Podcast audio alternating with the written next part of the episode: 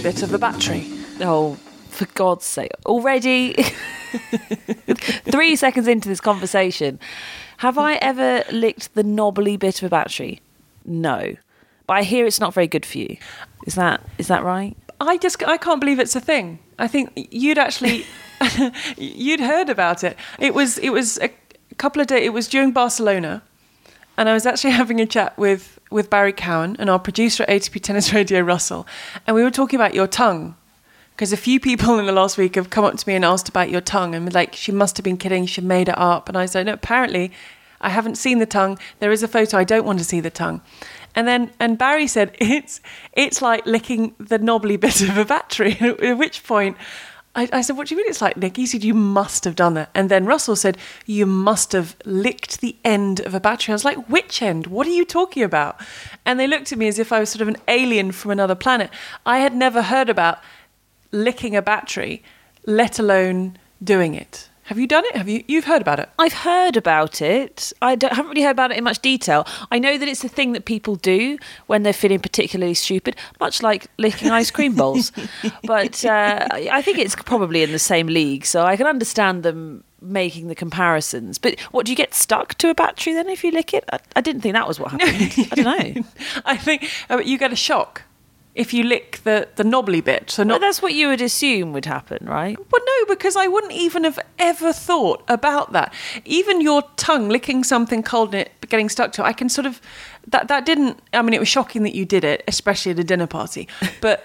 the, the, sort of process of, of doing that and it happening, that wasn't a surprise because that's what will happen. But the thought of, I would never even have, if someone gave me a battery and said, do something with it, that I never, he never would have come into my mind at any point to lick it. do something with it. it's not like one of those things, you know, when you go to a job interview and they say, right, name 20 things you can do with a paperclip. There are very limited things you can do with batteries. One is power things, two is lick them. and then I think I'm out. you can't really get that creative, surely. Dang, it depends what line of work you're in. I mean, I was just, again, there, there, are so many things that I've just never heard about or never would have expected to do. We'll probably get more people on social media saying, you must have heard about licking batteries. I hadn't. I mean, I have now. And then they said, don't you now feel like doing it? And weirdly, the more I thought about it, I thought, actually, you start to become, I'm not going to do it it, whether I'm drunk or sober, I'm, I'm never going to do it. But it does start to sort of cross your mind what would happen if I did it, but I'm not going to do it. Don't you do it? I, well, I can. I mean, I can understand that that Russell did it, but I'm disappointed in Barry because if, as a tennis player, there are things you're not supposed you're not supposed to do anything dangerous at all, really. Especially when you start kind of doing all right. Licking batteries is definitely off the list. I had to stop going skiing. That was disappointing. No, hang on. You can't put. have you just put going skiing with licking batteries in, in the, the same? well, I don't know how dangerous licking a battery is. I don't think it's that dangerous. I think. I don't think if you went to your insurers, because I know working with a lot of footballers, they can't go skiing, they can't have motorbikes. Yeah. Licking batteries is, is not one of the things they can't do. Can you imagine if that's one of your questions from your insurer? Do you lick batteries frequently? well, I like that. I'm disappointed in Barry. You should have known better. I have high standards for him. Your insurance as a tennis player, is it expensive to insure a tennis player? Well, yeah. I remember one conversation which was hilarious, and it was just my car insurance. It, was, it wasn't, you know, any sort of life insurance or anything like that, or travel, whatever. Just car insurance. And they said, What's your job? And I said, I'm a professional tennis player. And suddenly it like tripled. I was like, what, you, what do you mean? Why? And they, they they listed off a few bits which I could kind of understand. You might leave your rackets in the car, so people might want to break in, all this sort of stuff. And I'm like, okay, maybe I'll give you a hundred quid for that and this and that, whatever. But this doesn't make any sense. And then they said to me, and I kid you not, this was the first time I got car insurance. I was 17. I wasn't 16, that's for sure. I was 17. it was already astronomically high as it is for a 17 year old. And they said to me, as their because I kept saying oh, I don't really see how this is adding up to that much because before I told you as a professional tennis player it was a lot less, and they said to me, "Well, you never know, you might be driving Tim Henman home." And I say, You've got to be joking. I said, Well, no, he's worth a lot of money, and we would have to insure anything that's inside the car, including Tim Henman. So I don't know Tim Henman. I've never met him. I didn't know him. I did get to know him after that, but at that time I was like, what are you talking about? I'm not going to drive Tim Henman home. And even if I did know, he would not be getting in the back of my car, which was like a 20 year old Ford Fiesta called Joan. Please tell me your car wasn't named. My first one was named, it was named Joan. Why was it named Joan? But I've never named another car. well, no wonder. What? Why? Where did Joan come from? Because she was the sort of car that would have like a purple rinse. Very old, maroon. So just you went with Joan. It's a great car. Loved it. But uh, Tim Henman did not get in. So I paid all that money for nothing. I didn't even get to drive Tim Henman around. I had something really similar because when I went, and this was a, I, I still sort of get it now, but when I first started working for Chelsea and I went to get my car insurance, and what do you do? And you say, um, you're a journalist. Who do you work for? And I said Chelsea. I thought these were all positive things because before I've I've gone to book a holiday through a travel agency. It turns out the owner of the travel agency is a Chelsea fan. We got this amazing upgrade, so I actually thought it was quite a good thing to say. Nice. So, so I remember saying I work for Chelsea, and, and suddenly, like you, the price tripled. And I said, I, I, I don't understand uh, what's happened. And they, and and I, my ver- my football version of your Tim Henman was, well, you might be driving Frank Lampard around. And I said, no, no, but I'm not going to. And they said, what if you drove him to training? And I was like, why would I be driving Frank Lampard to training? You're not his driver. I said, I said, you know he earns enough to have a car and you know he can drive. But what if you're driving around? I'm not going to be driving any of the first team around in my car, I promise you. But that was, uh, it, so it was nothing to do with me or insuring me or what I did. It was, they actually said to me, it's because of my, what might be my cargo. it was never my cargo. Cargo. Oh, they didn't. They didn't call Tim Cargo. He's uh, he got off lightly there. But how funny. So, have you ever had a top Chelsea player in your car? Maybe you don't want to say. Sorry, I might be diving into some secrets here that you don't want made public. Uh, no, I can, I can I can say I haven't because again they all have cars. So if you're doing interviews, we're either driving to them. Normally, you would drive to them with the cameraman and, and producer and whoever else is, is involved. You would go to your subject, in this case, the player. You, I wouldn't largely say, "Hey, jump in, let's go for a spin." that that would be weird. so so no, I haven't. So I was spending all this money, and there was no one of that sort of because I think they thought, well, if if something happened and they were in your car, then suddenly they are worth because they have bits of them insured for millions. Did you? It was I don't know. Was your arm insured for millions? No, uh, I wish I got my tongue insured. that would have been nice. Well. uh, I don't think it would have covered that. To be honest, I don't think that would have been part of it. No, I think there would have been that clause saying if you are stupid enough to do something like that, we will not cover it. No, I, I didn't. I didn't have anything covered. I, I wasn't good enough, unfortunately. But Do players? So do will players, or did you hear of players who had bits of them covered? Uh, no, I haven't really heard of that. I, I don't even know if the top guys do. Probably they probably well they probably just have massive insurance, don't they? I mean, I was insured. The WTA Tour have some fantastic insurance, so I was insured through them, and it's great because you know that everything's covered. Yeah, even if you were to drive Andy Murray around, it's it's in the package. It's, it's fine. I'm gonna say I'm gonna settle on we were both ripped off. That's all I'm gonna say. We should have fought that harder. I should have got Tim Henman to phone them and say I will not get in her car. How about that? But it's still sort of happening now. I'm sort of really careful when I ring up to get my insurance because you don't want to lie because if something did happen, and then it turned out if I said I was, um, I don't know, um, an accountant, and suddenly I have this accident and it turns out I'm not, that could be problematic. So you don't want to lie about these things, but you have to be careful because I, I'm not going to be driving anyone around that's worth millions. I promise you, I'm not. My cargo is precious. It's my children, but it's not. It's not footballers or tennis players. But imagine if you did. Imagine if you had Frank Lampard jumped in your car and just said, "I can't bother to walk across the car park. Gigi, can you drive me to my car?" And then he like stubbed his toe on the way in. I mean, and the, the insurance company would say, "Told you so." I don't think I'll go to my insurance if he stubbed his toe getting into the car. Also, he doesn't really play anymore, does he? So it's, it's probably not so bad. well, he he manages Derby County, so he'll still be insured for a lot, and he's probably still precious cargo in terms of. But not his toe. Well, he needs his toe to walk around. Imagine if he can't walk and then he suddenly can't manage and he can't be out coaching and he can't be on the sidelines. Wait, wait, you don't need to be able to walk to manage. You could sit down and manage. Plenty of them sit down in a huff a lot of the time. But you need to be coaching. You need to be out on the field coaching your players. And if you've got one foot, but I mean, it, it hasn't happened. It's not going to happen. Just to say, were you told? Were you told that you couldn't do things like? Who told you you couldn't do things like skiing and things like that? Well, that actually came from my parents because they'd seen me skiing. and I used to ski a lot when I was young uh, with family. Well, I mean, I say a lot. We went once a year, and it, that was pretty much the, the holiday that we did have. We used to go over Christmas, which was really lovely. So that's kind of all my memories. Um, and then when I got to about 11, they told me it was because I was taking my tennis more seriously, but I don't remember taking it seriously at 11 at all. It was definitely a couple of years later than that. But from what I've heard from my cousins and people who were with me and were slightly older and remember it well, say, ah, yes, anything we could do to stop you skiing. was basically it. Apparently, I was quite reckless. So when you start playing on the tour, when does it? When does the WTA become involved in terms of insurance? Do you go to them or do they approach you? How does it come about that they you go with them for insurance purposes? Yeah, well, they just they have they have their package that you can purchase. I think. Well, I think you have to be a WTA member. So at the beginning of every year, you have to pay a fee. It's not a lot.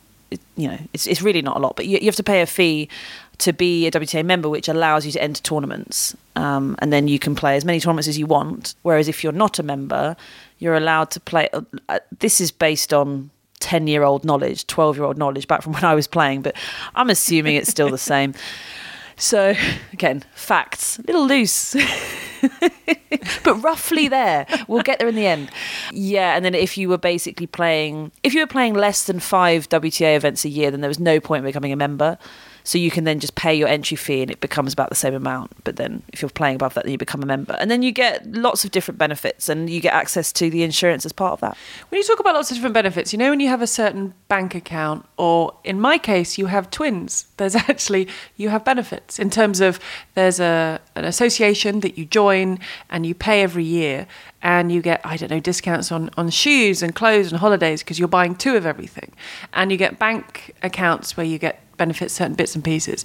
What kind of benefits did you get? Did you get any nice benefits? Well, so you're paying your fee at the start of the year. You've got your insurance package, but did you get anything? I don't know, cinema, two for one cinema tickets, discount on travel. it's not a mobile contract. God's sake. It's a lifestyle. Right, yeah.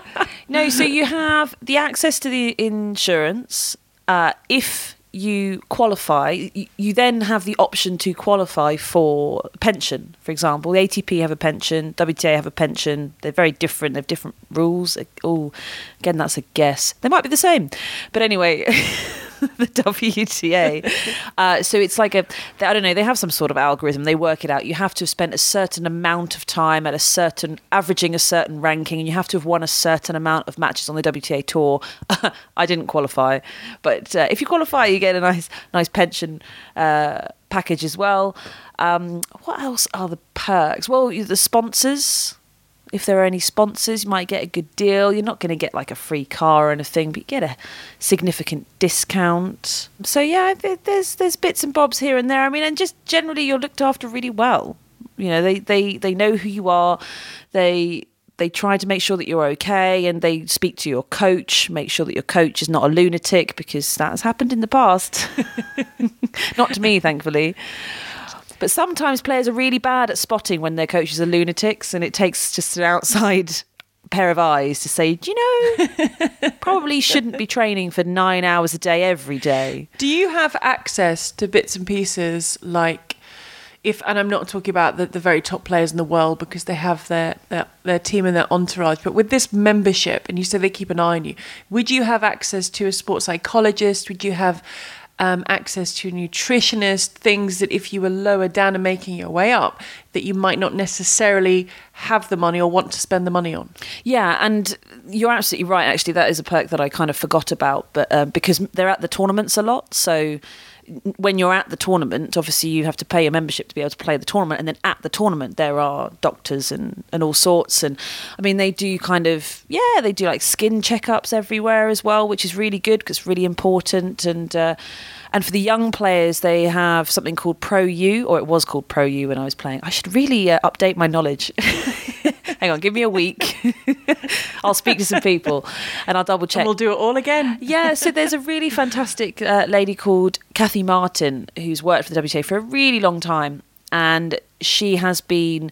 Uh, really at the forefront of pushing through things like the age eligibility rule. It was incredibly controversial at the beginning when it was brought in. The fact that you are limiting players that they they cannot play uh, too many tournaments because they want to look after kids ultimately. Because they were kids as well. We were talking about 15 16 year olds here.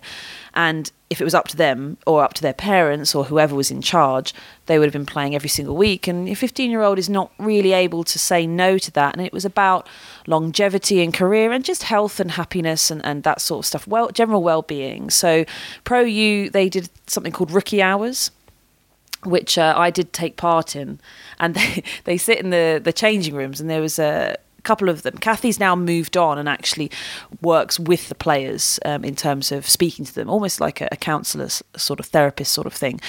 But the the rookie hours, they used to stay in the changing rooms so that you go and talk to them privately because for the women, coaches aren't allowed in the changing rooms. For the men, they are, but for women, coaches aren't allowed in. The majority of them are guys still, but even now, female coaches aren't allowed in to the female change rooms. Why is that? I, I understand that they're maybe not allowing the male coaches to go in because there might be some women in there that but but you understand not allowing men into to women's change rooms wow like in this day we live in now we've got toilets where just anyone can go in so this is the world we're living in now i wouldn't be surprised this, but we're talking it's a, it's a professional situation. Why on earth not let female coaches go in? Well the, the rule was made at the time where there were no female coaches, to be honest, but there were some parents around. But it was more to provide a, an area of safety because there were an awful lot of young girls. This is back when you know the majority of people seemed to be teenagers. That They weren't the majority teenagers, but there were so so many of them, and there there are quite a number of examples of some really really awful abuse going on. I mean, just you know, read Elena Dokic's book. That is one example. It is an extreme example, but there was a, a lot of stuff going on, and Kathy really was at the forefront of putting rules into place to just pr- to protect the players and to prevent that from happening. Look, she wants everybody to be, to be as good as they can possibly be, but uh, it just provides a safe space so you can kind of hide out in there and and they're in there so you can chat to them and and talk to them about bits and bobs really. Um, the, the difficulty is is that when there began to be female tennis coaches on the tour. They didn't have any changing rooms because they never really thought about that before. so uh, they had to quickly uh, sort that one out. But um, with the w- rookie hours, I took part in the initial rookie hours. So again, you have to play a certain amount of WTA matches when you are under the age of 18, and that triggers off the first round of rookie hours. Again, this is maybe this is how it was 10 years ago for me. And those rookie hours consist of learning all about the sponsors, having lots of conversations with uh, the the people who are running Pro U, lots of education about the tour, what it means, who people are, like who on earth is the the chief exec and who's this person, who's that person, how everything works, and it's essentially rookie. It's your induction, and you have to execute a certain amount of hours. It's quite a lot actually. You get tests and quizzes and all sorts. They also look at your schedule take you through your schedule. They meet your coach, talk to your coach again to make sure that you're you're resting enough. So that was one thing. I mean, they brought up with me. They said we don't think there's enough rest in there. You're only 17. So maybe if you're 23, then not resting as much is different, but you're still growing. You need to sleep and whatever, and jet lag. And they were looking at where the tournaments are, and and they really try and come at it from a well-being point of view. Which I'm not going to lie, over the years has clashed massively with coaches because coaches are so driven for results and performance and they think they know best and it's been really difficult for them. It's something that you, you know that i'm a massive fan of now in terms of mental health and well-being in, with players and i wish i had had them involved more because i think i could have prevented an awful lot of what i struggled with and maybe not have had to stop playing as early as i did. Yeah so you had to do the rehabs but the funny thing was is that every time you hit the next level, you basically just triggered off another run of rookie hours and they would hunt you down. They knew where your locker was. They knew when you were playing. They would come and find you and they'd say, Hi, fancy doing some rookie hours? And you think, Oh man, I've got press to do. I've got this to do. And you've got to sit there and ultimately it's like a lesson. And normally you're doing schoolwork as well at the same time. So and you're just thinking, Oh man. But that's because I'm look. You were looking at it through a teenager's eyes. When I look back at it now, I think it's a brilliant scheme, and I I love that they that they do it, and and they do do something similar actually on the men's. I think they maybe have less rules, like they don't have the age eligibility rule and that sort of thing, but uh, and obviously coaches are allowed into the changing rooms, but uh, they they have their own induction, their own sort of rookie hours thing, and yeah, but, uh, and I remember chatting to Tamira Paszek because I think the first level was about I think it was about 15 to 20 hours it, it ended up taking, but you could spread it through six months or something. It, you know, every time you're at a tournament, just do an hour or two and, and then do this. Right now, we're going to learn about the sponsors. And so, hang on, how would they know you'd done an hour? You're actually sitting with someone in a room, and that would be an hour. That's how they clock the hours. Yeah, exactly. So they basically just grab you for an hour or two at a time, and they were great about it. And they were really when when I, especially if you just lost, you're just thinking, I really don't want to learn about this stuff. I really, just wanted to go back to my hotel room and have some food. But you, you but you do it, and it is really, really helpful because otherwise you're completely lost. You don't really know what's going on, and you're relying on your coach essentially to tell you everything about what's going on. Now, I was very lucky, particularly when I was traveling with David Felgate, who was a very experienced coach. He knew everything that was going on. But if you're a player, back then you did have some players playing that didn't have an agent. Now you wouldn't because you know the young kids are getting signed up all over the place. So the agent would also help with this sort of stuff. But if you have a coach who's quite new, because sometimes you do get coaches come through with players and maybe they've been really good on the challenger circuit but don't know the tour so well, they won't have a clue. They won't know what they're doing either. It, it, it's really really important, and they do do a fantastic job with it. And they've been doing it for 20 years. I mean, they've been absolutely nailing it. The whole health and mental health and well-being thing, which is obviously really coming coming forwards now, they really have been leading the way with it. And I remember chatting to Tamira Paszek one year. I think I think we were at the Australian Open actually, and and I was talking to her about rookie hours because every level it triggers up more rookie hours, but only for under eighteen. So it was if you played a certain amount of WTA matches, triggered off the first lot. So I did that because I did most of that during the grass court season, and so you have to do that for initial chunk, which is great. And then if you reach top hundred, you then get a tr- trigger off level two, so you get like another chunk of hours on top. And then top 50 you get another chunk. But if you turn 18 before you get to top 50 then you don't have to do it. It's only for the under 18s because that was it's optional. You could still do it but the rule was you had to do it if you're under 18 poor Tamira Paszek. She was ranked about 30 something and she was only 16 17 and I was talking to her about rookie hours. She was like oh my god I've done so many rookie hours.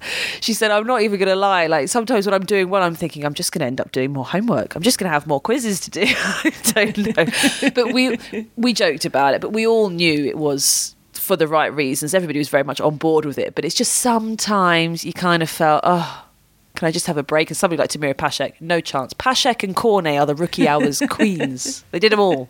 It's interesting. I was having a conversation about young players, a very different to what we've just been talking about, but in young players and what they have to deal with, and how sometimes we forget that these guys who are, say, between the ages of 18 and 22, that's still really young. Everything is playing out in public. They're in a good mood, they're in a bad mood, they're going into a tournament, the expectations, their life is laid bare. And we were talking about Sasha Zverev, and, and he's had this run which hasn't been good and people have been scratching their heads as if to say, well, look, it's not second season syndrome, and he's got Ivan Lendl part of his team, and, and what's happening, and people trying to come up with a few theories. And he had a bit of an illness in India. Well, so maybe he's struggling to get over the illness. And a couple of days ago, he arrived in Munich, a tournament that's very dear to him, had a press conference. And just a quote from that press conference, because everyone sort of saying, you know, what's going on and what's happening. And apparently he was really open in this press conference. This is just, I wasn't there, this is just one of the quotes. And he said, I'm always honest with you journalists. Lately, many things have happened. The management situation that costs strength because he's a, it's a difficult situation with his former management team, and that has to be resolved before he can get a new one. So effectively, he's the manager and he's having to deal with everything that's coming in. He said, "My dad cannot be with me for the first time. Apparently, there's something medical that he's dealing with, and the relationship with my girlfriend is over. These things are affecting me. Other players wouldn't talk about it, but that's." the case with me. I always take such things to heart. And then he goes on to say everything's calming down. I'm happy with my life and on the tennis court. I think he's only 22. He's only just recently turned 22. Can you imagine Maybe you can more so because you've been in a, press conference situation dealing with bits and pieces. I cannot imagine being 21 or 22 and sitting down in a press conference talking about my relationship and my family and the sponsorship deals, and at the same time there's there's pressure for you to perform, and and it's it's crazy. I think sometimes just when you think someone like Felix Auger-Aliassime at 18, he seems to have his you know, a really sensible head on his shoulders. He's just made the move to Monte Carlo. He talks about not really liking the the publicity and that side of things, but unfortunately, it's part of it now, isn't it? That the media want their piece. They want to get to know you. They want to build you up. There are some people out there that want to bring people down, but it's it's a like any sport. You're very much in the spotlight, and and these guys in this case are, are still pretty young. Yeah, I think the hardest thing is when you're being asked questions, particularly about why you're not performing well, and actually sometimes about why you are playing so well, especially if it's kind of come out of the blue. And when you know the answer, but you don't really want to talk about it, it can be really difficult because you also don't want to lie. There's no point in saying, kind of, you know, I've had glandular fever or something because it's just going to open a whole new can of worms. And people have done that before. But yeah, I mean, it's hard. Like, you know, if if a reason for struggling is that you ha- had a, a breakup and you're young and you've been in love and it's devastating and it's really difficult to try and deal with, and then you're out there on the big stage and you're by yourself and you feel completely vulnerable and you think, I don't know who I am, what am I doing? You know, all of the sort of questions that come into your mind, it's incredibly difficult to commit and compete at the absolute highest, highest level with everybody that wants to take you down. And especially at the same time, I mean, he's not talked about, and I know this isn't a reason for him. But at the same time, the other young guns are doing really well, maybe coming around the outside. No one's caught up to him yet, but they have been doing really well as he's maybe started to plateau a little bit. But you know, when you know the reason, but you just don't want to talk about it. Like sometimes we've seen players play phenomenally well. I, I remember Bethany Mattek-Sands. The year she got married, oh, best year I've ever seen her play. I mean, it was phenomenal. She was just like smiling through points. I've never seen such joy oozing out of somebody. Like, just it was just amazing to see. And the reason, I mean, she didn't have really much problem talking about it, but some players don't like the fact that the reason they're playing well is because, well, actually, I'm. I'm in love with somebody and I'm incredibly happy in my personal life. I mean, Caroline Wozniacki talked about it as well when she won her Grand Slam. She said, I'm really happy off the court. So now I can go and do all of the things and achieve the things I really want to do. So I think it, it does work both ways, but it's very difficult when you know the reasons and you don't want to talk about it. And I kind of I feel like I get sucked into it a little bit with the media, trying to guess what's wrong with people. Like, ooh, Zverev's had a bad year. Like, what's going on? What's wrong with him? There's nothing wrong with him. It's just life goes up and down, and the expectation that people are going to be relentlessly consistent. I mean, come on, we can't all be David Ferrer now, can we? he's a, he's a robot, clearly, but yeah, I don't know. Look, even the conversations about Nadal. I mean, he's lost two matches on the clay, and everyone's going nuts. Saying, oh, what's going on? Maybe he won't win Roland Garros. Maybe this. He lost in Monte Carlo.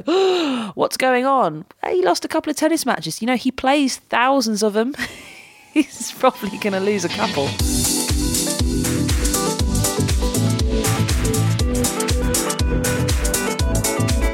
I think with Nadal's case, we're just not used to seeing him. Yes, the two losses he had, Monte Carlo and in Barcelona, were two men who have beaten him before, who can beat him. Fognini's capable of beating anybody when he plays at his best, and Dominic Thiem is the heir apparent on clay. But it's just I have to say, it's it's made me sort of wobble a little bit with Roland Garros. I mean, in our predictions, I picked Djokovic when I think I was just in the end of 2018 Djokovic phase of this man can do no wrong. So I put him down for everything.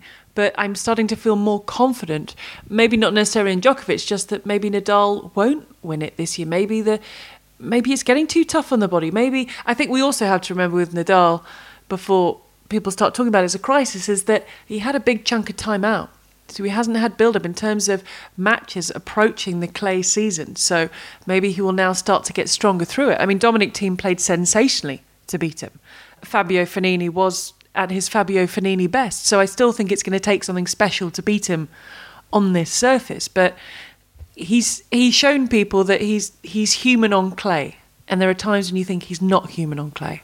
I think part of that is is the body and it's getting the body time and time again, getting that body back, getting it into a position not to heal itself, because I don't think he'll ever be properly healed, but just to manage his way through the part of season which is his part of the season. Yeah, and I think just looking at the the the mammoth efforts that it takes to achieve certain things. Like yes, we have been spoilt with very very consistent players. Roger and Rafa, particularly, we've had actually even Djokovic. I feel has been less consistent throughout his career. I mean, his his 2015 and his 2011 were the most consistent and extraordinary things I've pro- possibly ever witnessed. But in terms of through his throughout his career, he has those unbelievable highs, and then he really does dip off quite dramatically. And we saw what happened to Andy Murray after he reached number one. It was a mammoth effort. Yes, his body broke down, but that is part of it. Body and mind need to be well to be able to play. You can't sacrifice one because then you're stuffed. And then Simona Halep, same thing, won her first Grand Slam. What's happening there? Naomi Osaka, what's happening there? I've said it before, but the expectation that players will be in their peak physical condition and their peak mental condition and peak motivation throughout a 15 or now look, looks like it's ending up going to be 20 year career for some of these players is just it's just nonsense absolute nonsense um, and yes you do have the players who are more consistent over a longer amount of time. And I mean, look, Rafa on the clay. It, it's I don't know if it's even about consistency. I think he was just that much better that it was actually could he operate at 50% and still win everything or well, I say everything but you know most things loose facts again and um, yeah and the same with fed on the grass and, and that sort of thing were they were they really operating at 90%, 100% all the time because and they were relentlessly consistent or were they just that much better that when they dropped down to 50% they were probably still going to win anyway? Can I just say in defense of your loose facts, especially this week, we should say mitigating circumstances. You had a bit of a milestone that you reached and celebrated and continued to celebrate throughout the week last week and I have a feeling you're still recovering from it. Well, quite. I'm old. I'm officially old. Finally, I, I was 30, turned 30 on Wednesday. So, woo, congratulations to me. And thank you sent me you sent me flowers and a card which went straight in the recycling. But the flowers are great. They look lovely. I tried to find a Christmas tree. Uh, honestly, had a quick Google search and see if I could send you a Christmas tree, which is something I will be doing this year. You'd get a cheap one in April. Well, I couldn't find anyone I think if I'd started ringing round, but I just did a little bit of a search to see what I could find, and there were no Chris because I didn't even know. Maybe I'm a bad friend. I didn't even know it was your birthday, and it was literally the night before your birthday. You're like, oh, it's my birthday. It was the end of last week's podcast. You yeah, know, yeah, yeah. It's my. You sort of finished. Normally we sort of have a little chat after the podcast. You know, oh, it's my birthday tomorrow, and I was like, what? When did this happen? Sorry. so um, yeah, tried to find a Christmas tree, didn't. So we had some. I can't believe that the card's already been recycled. They're lovely words. You meant to sort of pin that somewhere. They were lovely words, and I read them, I digested them, and thank you very much. And I'm just thinking, if you talked about Bethanie Mattek-Sands and, and she got married and the smile, and so can we expect following your wedding that would be full of love? Um, in the summer that you're going to be all kind of smiley and everything through our podcast through sort of July and August. you're expecting my level of commentary just to reach new new heights. You're going to be all kind of like mushy in your podcasts and stuff. yeah, I'm. I'm going to say, look, I'm not one for infatuation or lovey-dovey stuff. I don't think it has to be infatuation. I think you just it's just being in love. Yeah, it's not really my thing. I can't wait for this wedding. we had a we had a couple of questions from Nat. Um, Nat, and I hope you don't mind if I go with your second question. I just want to know if Naomi has any stories here. Uh, she wants to know about grunting, and sh- she used the example of watching Londero against Auger-Aliassime recently in Monte Carlo, and said, "I don't know how Felix was able to concentrate as the guy was basically shouting." And wants to know: Are there regulations around grunting? What can the chair umpire do? Could he maybe do the fun sportsmanlike conduct? And do you have any? Do you have any grunting stories? Well, um, I'm assuming she means on a tennis court. Was- I mean, well, apparently, remember our podcast that you thought I said was PG isn't. So it's uh, well, maybe we should record two sections to this one about tennis and one about other stuff. Um, right. Let's start with the tennis. Oh, okay, fine. You, you- okay, fine. You keep it. I told you you're the one who keeps it PG. I'm just not See? sure I want to hear those grunting stories. Didn't really want to hear the tongue story, but that came out. Um, grunting. Right. Okay. Are there any rules around it? Uh, yes, you're not allowed to interfere with your opponent's shot. That's basically the rule. That, that's not the exact wording, but that's the rule. If you're interfering with your opponent's shot, you are you would get a warning for unsportsmanlike conduct. Exactly as as Nat was suggesting. That's just up to the umpire. It's umpire's discretion, right? So you can have a chat with the umpire and you can say, "Look, it's interfering with my shot." If the umpire disagrees with you, ah, you got to get on with it. Really, the only time it would int- it, it doesn't really matter how loud it is. There was a bit of a push uh, quite a few years ago to start putting limits on it and start telling players to shut up, but it became apparent quite quickly that that they weren't going to listen. So they they scrapped that idea. They were looking at maybe bringing it in in juniors so that the next kind of wave would come through and not be as bad. But it's just such a difficult thing to police. I mean, you're just guessing. You're going to have no consistency across the board whatsoever. And ultimately, actually, if you're granting on your court when the ball is at your end and you grunt, you could grunt as loud as you want. It doesn't really distract anyone. I, I don't believe it that it distracts people. It's fine. It's in rhythm with the shot. It totally makes sense. It's not a problem. Where it can distract you if it's your opponent grunting is the really long grunts when they're still grunting when you hit the shot. That's just unnecessary. like it's so unnecessary. For me, it's just attention seeking. Shut up. So attention seeking. I've played a couple of people who have done that, and you're just just looking at them going, "What are you doing? You've literally hit your shot." You've started grunting before you hit the shot. You've hit your shot. You're grunting. You've recovered back to the middle. You've split step. You're still grunting. It's the same noise. I don't understand. Did you ever say anything? Would you ever have said, as you sort of went to sit down or at the end, would you have ever said anything? I would have if if it was if it was genuinely distracting me, I would have. But I've I've never been in a situation where it's distracting me. I've played against all different sorts of grunts, and even when it's long, and when you're hitting the shot. I- I've never really played anyone who's still grunting when I'm hitting the shot. Maybe occasionally, but not consistently. So that is probably the only time, and, and that happens so rarely. Like, really, it does. The general rule, as far as I'm concerned, if I was an umpire, I would try and enforce that you when the ball is at your end of the court, so it's over your side of the net, you can grunt away, do what you want, do a cartwheel for all I care. No one's bothered. but when it's at your opponent's end, you've got to have a little bit more respect. Um, do you know where grunting is really annoying, though? It's when it's on the next court to you Ah, yeah. because it's not in rhythm with your match. You're just hearing random noises. So you'll throw the ball up to serve, and then you just hear this massive grunt, and it and it that's where it can really distract you. It takes you out of your zone, and sometimes you start thinking, "Oh, what's happening over there?" There's nothing worse than somebody going nuts at an umpire on the court next to you. And actually, the amount of times you get players who will tell players on other courts to shut up, or or like can you walk to the umpire and have a conversation rather than yelling at him from the baseline or whatever it may be? And that yeah so stuff that happens on other courts is really annoying when it's loud. Um, crowd cheering is not so bad because I, I don't know maybe it's more of an expected noise i'm not really sure but yeah anything that happens on your court it's to do with your match it's following the the rhythm the flow the momentum so it's no real issue but um, i mean look people grunt and I know it sounds stupid, but it does actually help. But then you get those, they don't make a noise. Is it just because the effort levels are different? You don't hear a peep out of them in practice, however hard they're practicing.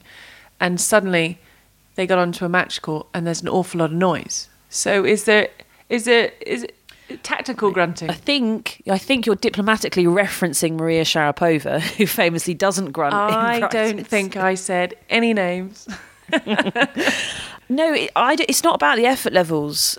It, it's not. It's more about the timing, and then maybe as your effort levels go up, your grunt might get louder.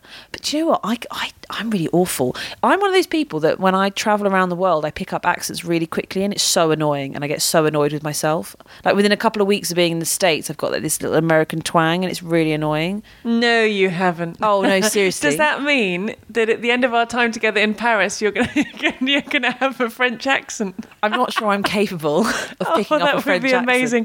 Can we please record the podcast that day when you Can have I that little bit that- of French? I've got to tell you that I'm known for that. Like if I go to Australia, pick up a twang. Same in the particularly Australia and the states, right? That that's fine. But I once didn't go to Australia, and I still managed to pick up an Australian twang just because I decided, as I was travelling around Europe, to catch up on MasterChef Australia. and I watched about 20 episodes. And I was just oh it was great. Yeah you know full on Australian accent. Well it wasn't it was just a bit of, bit of a twang. But I pick up that stuff like I just I, I don't know. It's one of the things I get most irritated about about myself. But I do the same with grunting. So I just tend to copy the grunt of my opponent and just go along with it. They've kind of got a long sort of Sara Errani clay court grunt I'll get on board. if it's kind of an intense Sharapova or Debrito grunt, I'll I'll go with that. So you you grunt back. You give back grunting. yeah, but not deliberately. Not deliberately. I just kind of notice it if I ever watch a match back or if by the end of the match. Doesn't that really annoy an opponent because they will know that you're not a grunter, and then suddenly they're grunting because it's something they always do. You start grunting. Wouldn't they see that as quite unsportsmanlike and think you're doing it deliberately because you don't normally grunt and suddenly you're grunting? No, I am a grunter. I am a grunter. I just change my grunts depending because a lot of players, you'll notice it on the clay. They change their grunt on the clay to what they do on the hard. Because on the hard you hit the ball, so particularly for the women, they have a really short and sharp grunt. And then on the clay, when you're trying to work the ball, you've got the ball on the strings a little bit longer, and you're manipulating the racket a bit more. It tends to be a longer grunt. It's a thing. Why are you looking at me like I'm crazy? No, I'm just, it's so keen that you're a grunter. I didn't know you were a grunter. we should have done this question right at the beginning. We could have done a whole podcast on grunts. You're a grunter who picks up accents. the, the things, Oh, the things dear. I learn about you. And this year we're going to be working together in Paris and in America. I'm very excited about the French Naomi that's going to appear at some point during the French Open. That's never Oh. happened. Uh, the French has not come out. Even though Savat is in my surname, but no, there's no French in me at no, all. we're not even going to your surname. so that is never entering the podcast. and then, It is though. no, no, stop right there. It's not going. Oh. Uh, unless there's someone out there listening that wants to know Naomi's surname story, we are not going there. And then when we get to America, you're going to start coming over all American. This is going to be really funny. I cannot wait. I will. Yeah. I'm very excited. But I try really hard when I catch myself doing it. So I go to a restaurant and it's got this little American twang, and I, I just hate it. I, I, honestly, look, I hate it as much as you hate it. I'm as disappointed in myself. Can you imagine what they're thinking about you? Say they're like taking your order and you're, oh my word, we're not going out for dinner together. It's just, oh no, we are. I need to hear this, this, and I'll just apologise. Yeah, but then what happens is I catch myself doing it. So then I try extra hard to put on my British accent. So when somebody says to me, "Oh, where are you from?" I'll, I'll end up saying something like, "Oh, I'm from London." it's like so. yeah, but what is that? That's not. that's not your British accent. I know, but I kind of over egg it to, to make a point that I'm not American. If I over egged my accent, it wouldn't come out like that. I mean, this is that's, that's from your rap days, isn't it? It's, that's, I'm from that, London. that MC Baggy pockets coming up again. well, all I know is I'm very excited that we're going to have dinner every night. Every night in America because I'm not missing out on the night that you do that when you're ordering food. I'm going to try so hard not to do it. It's going to be exhausting. No, but but either way, it's going to be win-win because you're either going to be speaking an American twang or that kind of landan or whatever that was that you just said. So it's Landan. Gonna, it's, gonna, it's either way, it's going to be amazing. and, and I'm very excited already. I want to, I want to. Um, I want to end because I have to go soon. um, we've had a we've had a review. We get very excited because we don't get many, but we get very excited when we get them, and we're very appreciative. Um, and if anyone would like to post one on iTunes, that'd be amazing. Um, if it's nice, Bjorn Baltos. I like the name already. um, has said it infectious laughter, random nonsense. I think that's my favourite part, and lots of candid tennis insight. Great work, ladies. Oh, good. It, it finds in in a lot of our reviews, uh, nonsense comes up. I'm taking I'm taking it as a strong positive, um, but a lot of yeah nonsense seems to seems to appear. That's possibly my fault. I should maybe start researching some facts before before we start each week, rather than making statements and thinking, I think I just made that up. no, to be fair, looking back, it, it- nonsense is coming across in a positive, so it seems to be working. None of it might mean anything, and it might all be lies, but it seems to be it seems to be taken in quite a positive way. So that's good. So when are we? I always forget. I don't even know. When are we working together next? Madrid. Are we? Are we working together in Madrid? Yeah, Monday. Monday, which is Bank Holiday Monday. Yeah, Bank Holiday it is. weekend. Well, not for us. Not for us. No. and not in Madrid. Is, I don't, is it a bank holiday in Madrid? I Probably never not. know where bank holidays are, but just UK, it's bank holiday. It's all I Yeah. know. Um, then we're working. Okay, so so I'm going to see you in Madrid. Oh, does that mean you're going to have a Spanish accent in next week's podcast? Oh dear. I can't wait. Adios. Adios.